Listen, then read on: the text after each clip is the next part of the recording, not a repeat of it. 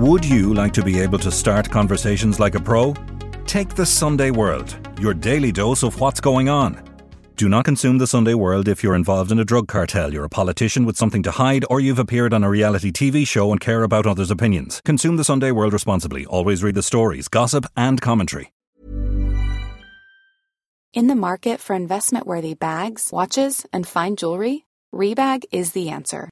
Rebag is a luxury resale platform where each piece is carefully inspected by experts to ensure quality and authenticity. Use Rebag to buy and sell finds from the world's top brands, including Louis Vuitton, Chanel, and Cartier. Head to Rebag.com and get up to 15% off your first purchase as a member with code REBAGNEW. Shop today at Rebag.com. That's R E B A G.com. And use promo code REBAGNEW for up to 15% off your first purchase as a member. Hey, I'm Ryan Reynolds. Recently, I asked Mint Mobile's legal team if big wireless companies are allowed to raise prices due to inflation. They said yes. And then when I asked if raising prices technically violates those onerous two year contracts, they said, What the f are you talking about, you insane Hollywood ass?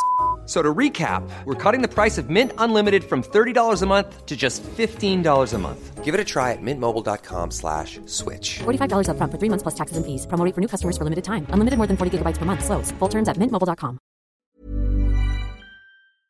Cocaine Cowboys, The Deadly Rise of Ireland's Drug Lords, the live show is on sale now. We're on the road on February 10th at the Lime Tree Theatre in Limerick, February 15th in Cork's Everyman Theatre, and on Sunday 18th, we're back at Dublin's Three Olympia. April takes us to Galway's Town Hall Theatre, Killarney's INEC, and Belfast's Waterfront Studios. Check mcd.ie or venue for ticket sales. Gacanin's cartel had representatives, I think, particularly in Peru, where a number of, of Bosnians have been arrested, and they seem to have been heavily involved in the transportation of drugs from Peru to Europe in particular. Could he say, I'll, I'll serve my sentence in a prison in Dubai, or does he have to be brought back? But certainly he's consenting to this process, and this is, is a plea deal done. I'm Nicola Tallant, and you're listening to Crime World, a podcast about criminals, drugs, and the sins of the underworld in Ireland and across the globe. Bosnian mob boss Edin Gacanin is reported to have cut a deal with the Dutch prosecutors and accepted a seven year prison sentence. The incredible plea bargain means that he will serve just a few years for smuggling an extraordinary 2,400 kilos of cocaine. Gacanin is one of the members of the European super cartel, headed up by Daniel Kinahan, and he made his negotiations from Dubai, where he remains on bail. Today, I'm talking with Niall Donald about the secret deal with a mob boss. This is Crime World, a podcast from SundayWorld.com. It was a little bit like Lanigan's Ball, the information we were getting about the Balkans mob boss Edin Gacanin over the past year or so. Yeah. He was arrested in Dubai. He was released. He was back out on the streets. He was arrested again. We just didn't know what was going on. Now it turns out he's cut a deal with the Dutch. Yeah. He's cut a deal with the Dutch, but it doesn't seem clear uh, if he's going to be extradited to face it or is it a kind of a nominal sentence. So yeah, is- that's what I was going to start off with. Where is he? Well, I mean, as far as we know, he remains in, in Dubai. Um, so he's obviously speaking to the Dutch authorities through through solicitors uh, from Dubai. In fact, he we're speaking about him at all, I suppose, because there was uh, reports emerged this week that he'd been uh, sentenced, given a seven-year sentence for a range of drug trafficking offences, and also fined one million euros, uh, which is a significant enough amount of money. Um, To a normal person. to a normal person. And during that court hearing, he appeared by video link, uh, presumably from Dubai. It was a, basically a plea deal, um, and which he's accepted and done a deal with with, with Dutch prosecutors through a solicitor there. So it's it's it's a funny one, isn't it? It's a really strange one. So Gacanin obviously is one of the members of the European super cartel that we're talking about a lot, um, headed up by Daniel Kinahan, and the group who met at his wedding in the Burj Al Arab in 2017. And the others that were there would have been Ridouan Taghi in jail in the Netherlands, Johnny having Morrissey, gone through a huge big trial there, still awaiting the end of that, the Marengo. Um, but Johnny Morrissey, and of course Raffaele Imperiale, who's who's also been in the news recently. Uh, he would have been uh, uh, a mafiosa, I suppose, from from from the southern part of Italy, and he has also he's also he has been extradited and is currently on trial in. What's in the gig with Italy. the island with him? But the island is um. So I don't know if you remember I feel it. like we know these people now. Uh, well, Raffaele I do. I'm sure he. Yeah, I'm sure they don't feel the same about No, us. But sure they don't know who the hell we are. so if you remember, and I'm I'm probably going to get bits of this wrong, but in Dubai, sometime around the turn of the century, um, some developer came up with this idea to build the world, Yes. the world map, Yeah. and every every country would be a little island that would be sold off. Um, and the idea would be that it's it's a in in scale is obviously not that big, and that you could buy, uh, you know, Ireland. could buy Ireland, for example. Um, Remember um, writing about it? At the yeah, yeah, and it, it it's Dubai actually went through a, a property crash at the same time as us, um, and at uh, 2008 to 2010, Mhm. and the uh, the development ceased at that point. Um, so it's kind of never been fully completed. Was the some world, of it? Did some of it not sink? but some of it was beginning to sink, or I don't know if it actually sank, but it felt that if you started building villas Yeah. on it or whatever, it would sink. So I don't think it actually sank, but it kind of half sank. But anyway, Raffaele Imperiale bought Taiwan, Oh my god! right? Now, and uh, they actually had a plan for what it was going to look like. I saw the the uh, the the artist design or the the architectural So design. he bought it off the plans. He bought it off the plans. He bought the property, and the idea was to build. I think it was six to eight of these kind of ultra sort of uh, mansion style villas. Yeah. and that's what would be on it. And in theory, I suppose people would would rent them out, or he would live there. yeah. So that's the sort of size of it. It, it featured these sort of eight sort of super modern villas, but they've never been used, never been So built. Taiwan, but no, never been built. So he no, there's only the, there's only a couple of bits of it. I think the Lebanon he actually. essentially has the land registry as He such is of, the of land- Taiwan. Yes, I wonder, did he pick Taiwan or was it all that was left? I don't know, but I mean, it's it's he has handed it or offered to hand it over to Italian prosecutors, Yeah. saying it's worth seventy million. Big deal. Handing over something that doesn't exist. Exactly, and I think that's that's there's a sense coming back from the prosecutors. It's not worth anything Yeah. because nothing is ever going to be built there. investment. Isn't that typical Well, of typical, a yeah, yeah, like yeah. him? He, So- of course, liked his little bit of bling. Yeah, Raffaele Imperiale, hadn't he? A couple of Van Gogh. he did. Well, yeah, acquired by other means. They I were think. acquired by other means, but nonetheless, he had them in, in his Italian mansion. He seems to be a really big spender, really sort of Yeah. a brash kind of a flash guy who's now, of course, helping the Italian state because he's gone state witness as such. There seems to be the first level of his the information he's giving appears to be um, about the local kind of Camorra Yeah, I mean, he's been mafia. yeah, he's been prosecuted by the yeah, it's the Camorra and, and there's there's factions within that that he he's associated with one of the factions in particular. Um, Nobody seems to be clearly able to answer the question of is he going to is he likely to give evidence against the likes of Daniel Kinahan and his his partners. The last time I think you were speaking with Flor Bulfon Yeah. as well. And she was saying that he was in a process where he was basically giving up all his sins. And that is what's normal for people going into witness protection and turning state witness. They have to literally tell everything they've ever done Yeah. in order to get that deal. Yeah. And that can take months. It can be, you know, we saw Gary Haggerty there who was uh, in the box in the north recently giving evidence.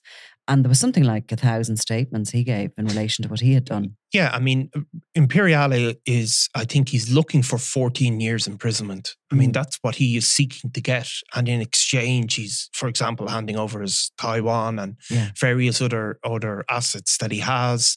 And he's also giving information about how his organization worked in Mhm. Italy. I mean, obviously, outside of, of this prosecution that's going on in Italy, that's for, for offences committed within the Italian state, and that's what they're interested in. Mm. Now, as far as I know, and it has been reported in the Dutch media, that as part of his plea deal, that he has also agreed to give evidence in, in international cases if so required. Required. We'll have to queue up for him, I'd Yeah, say. by the Italians. Yeah. So that's, and then obviously at that point he'd already be serving a sentence. So that's, I, whatever he has on other people in, in other parts of Europe are probably not uh, coming to light yet.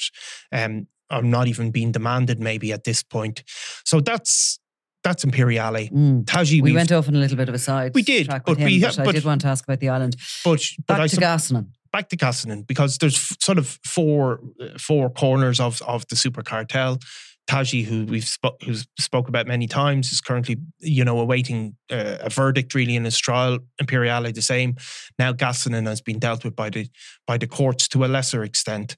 I mean, he was the head of what's called the Dino and Tito cartel, isn't it? It was basically uh, uh, they're Bosnian originally, but Bosnian Dutch uh, nationality. Mhm. So um, they were operating uh, across those two countries initially.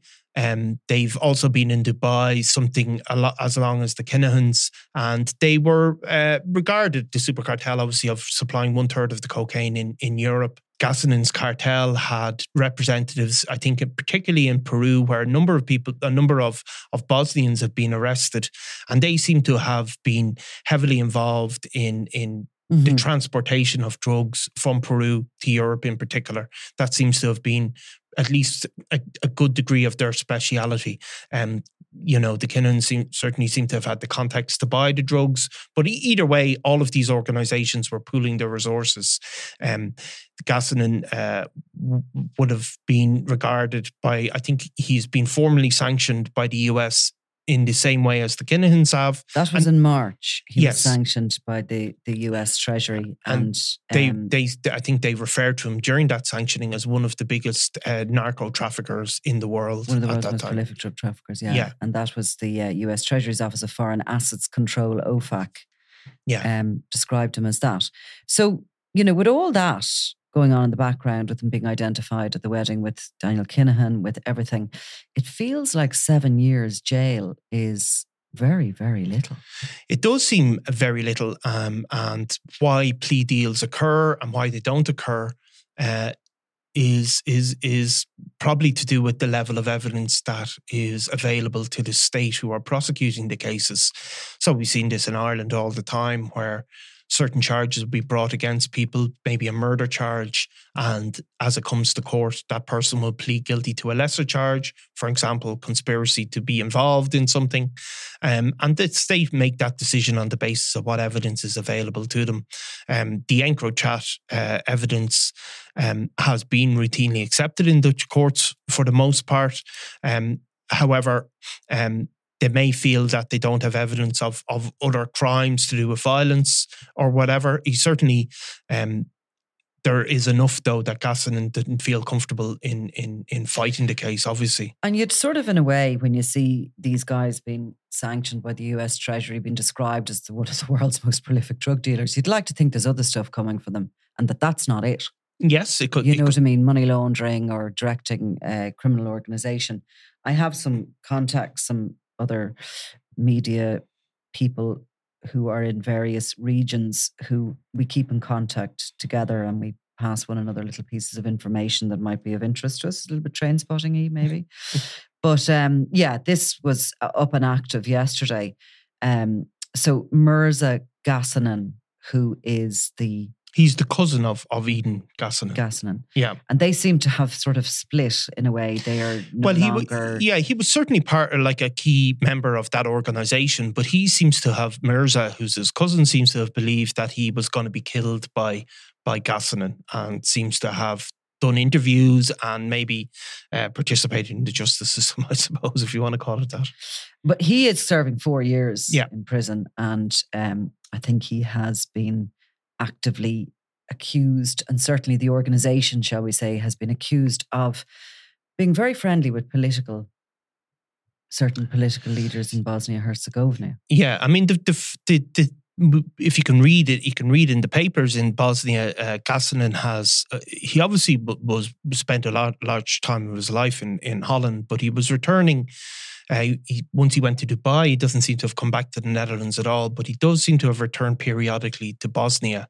And when he would land in Bosnia, um, rather than you know maybe facing uh, police attention, he was being collected by Secret Service, army people, uh, escorted, given security the whole time throughout. Yeah. Um, there's there's uh, there's allegations of connections with very high up political figures. Uh, Bosnia, of course, had, had been a troubled part of the world. Everybody will know about, and certainly the suggestion is as one of the biggest drug traffickers in the world, he became fabulously wealthy, um, and that there was certainly allegations of corruption mm. surrounding him there. We have pictures of him, of course, in Dubai, uh, and you can see him. Uh, he was like like Daniel Kinahan. He seems to have been a fan of of uh, the the fighting scene. Um, he seems to have spent a lot of time with uh, being trained with UFC mm. fighters all the time, going around with very heavy uh, bodyguards. Meatheads. Meat, uh, yeah, yeah, military meatheads types. Nicola might even be, um, you know. You uh, love that word. I do. I do. Yeah. I like a like an L meathead. Like um, so that's that's he, yeah. he. And funny enough, it's it's the bodyguards that you know certainly journalists have been able to have sort of made drawn the connections between the political classes and the criminal underworld through the sort of the bodyguards and the security yeah. personnel and who they've been photographed with. And there's been a minister actually photographed with one of his bodyguards. And yeah, yeah so there's so, a very sort of complicated, murky mm-hmm. mixing of politics, power, and you know, yeah. Well, of course, if you're talking about people that are that fabulously wealthy, and you have a country where there is is a degree a degree of instability and poverty, mm. you know, money can be very a very corrupting influence. There's no doubt about that. Um, so what happens next? It's not clear. I mean, the fact that he appeared by video link mm. uh, to the court is unusual. I don't know if that means then he consents to extradition.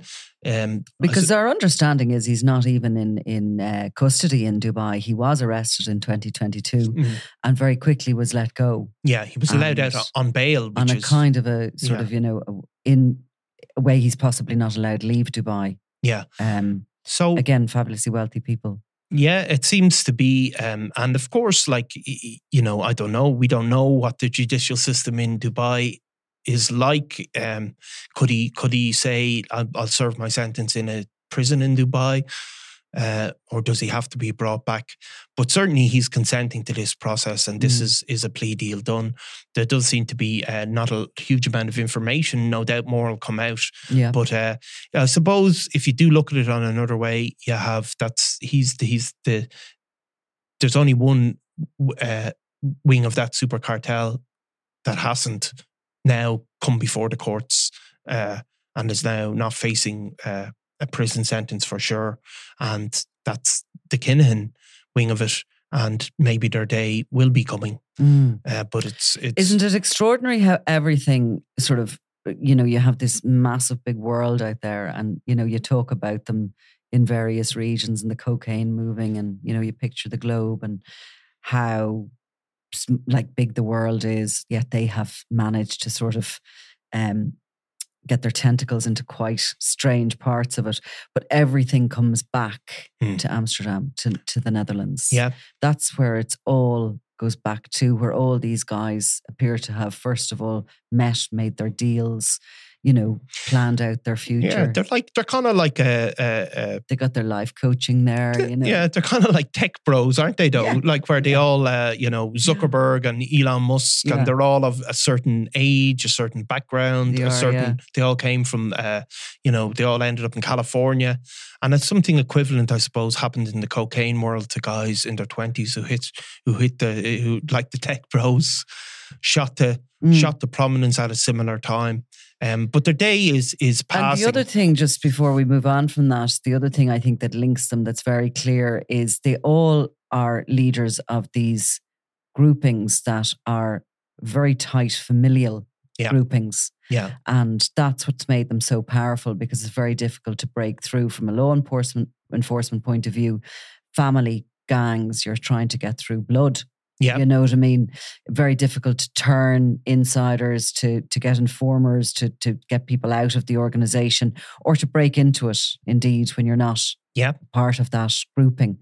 Um yeah, they all, each and every one of them, including the Kinahan organization, are a sort of a tight band of brothers. Yeah, they've relied on on a small group of people um, um, but you can see as well um, the Kinahans. Certainly, there's been other articles written this week in, other European publications, and you can see while while they were all heavily involved in the drug the drug aspect of it, you can see the Kinahan organization became more deeply embedded in the management of the money. I think Mhm. than the others, um, the movement of that money, and I think the the they were offering those services. Yeah. And in a funny way, that gave them links into civil society, maybe that the that Taghi, for example, didn't fully have. Um, and maybe that's given them a degree of protection in Dubai where money really does grease a lot of wheels. Mm. Whether it gives them the ultimate protection that they'll avoid prosecution in Ireland, it has to be doubted that it will. But I think that has made it slightly more complicated in that the Kinahans at least had ties within this state to people to people within that world and also to in ties to, Mm. to, to business in a way I don't think that the others did so much.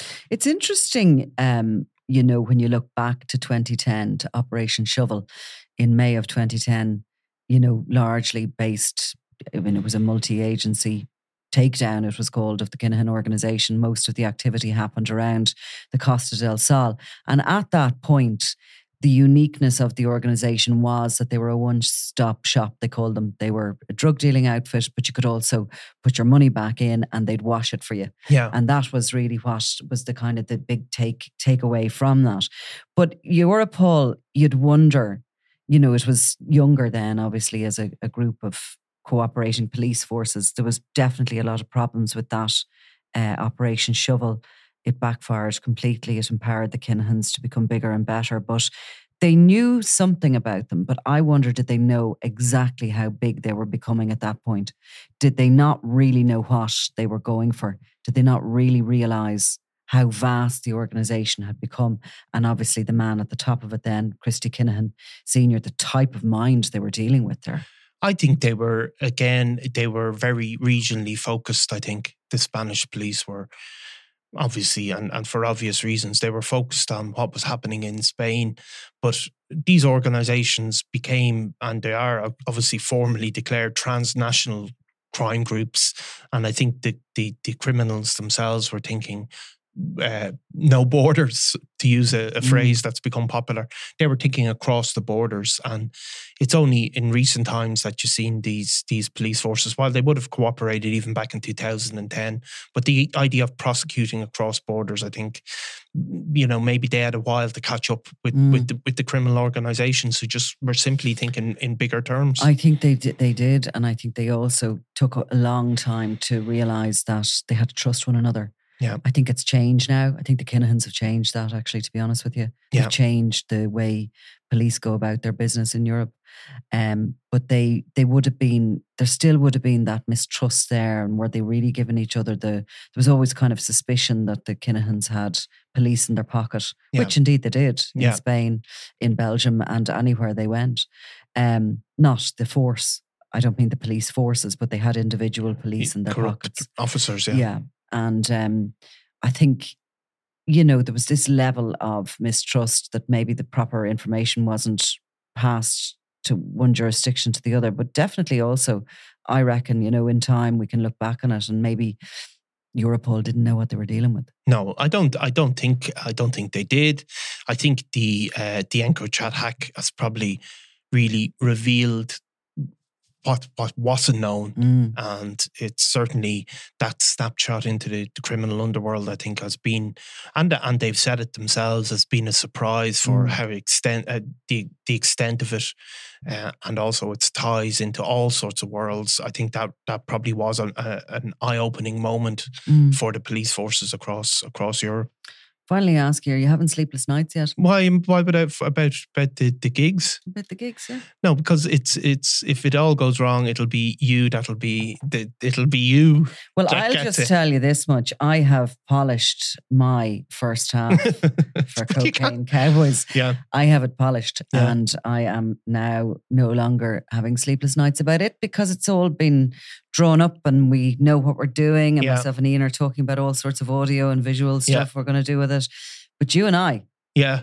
No, I think, but I mean, traditionally, like you know, like the last time we did it, the gigs. I wanted to let's go through this line by line and do this, and you wouldn't do it. And that that's know, that's but I how I get nervous. No, no, no, no. Just let it happen, and it'll be grand. And then the only I said no, Nicola, will we not go through what we're going to say? And you said no. I asked Ian, who's our who's our producer, Yeah. and he said you're going to be grand, Yeah. and that was enough for you.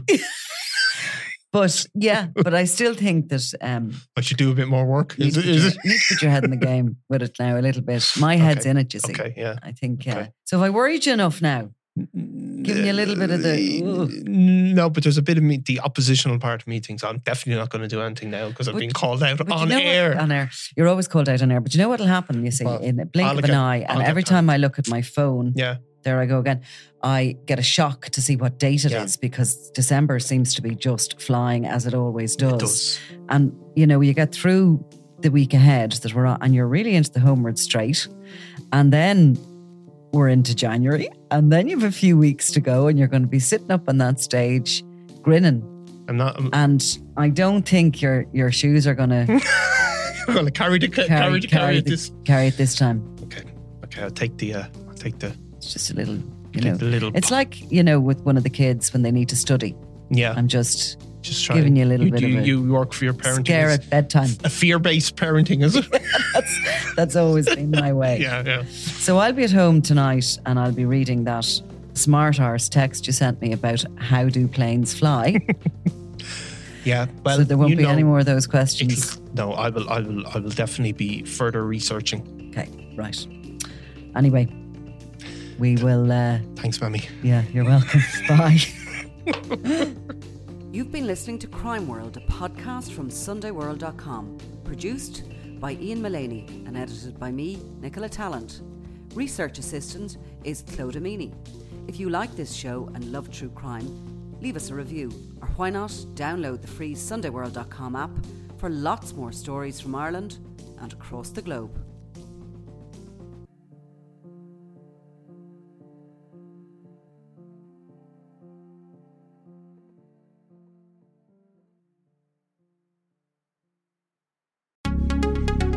Would you like to be able to start conversations like a pro? Take the Sunday World, your daily dose of what's going on.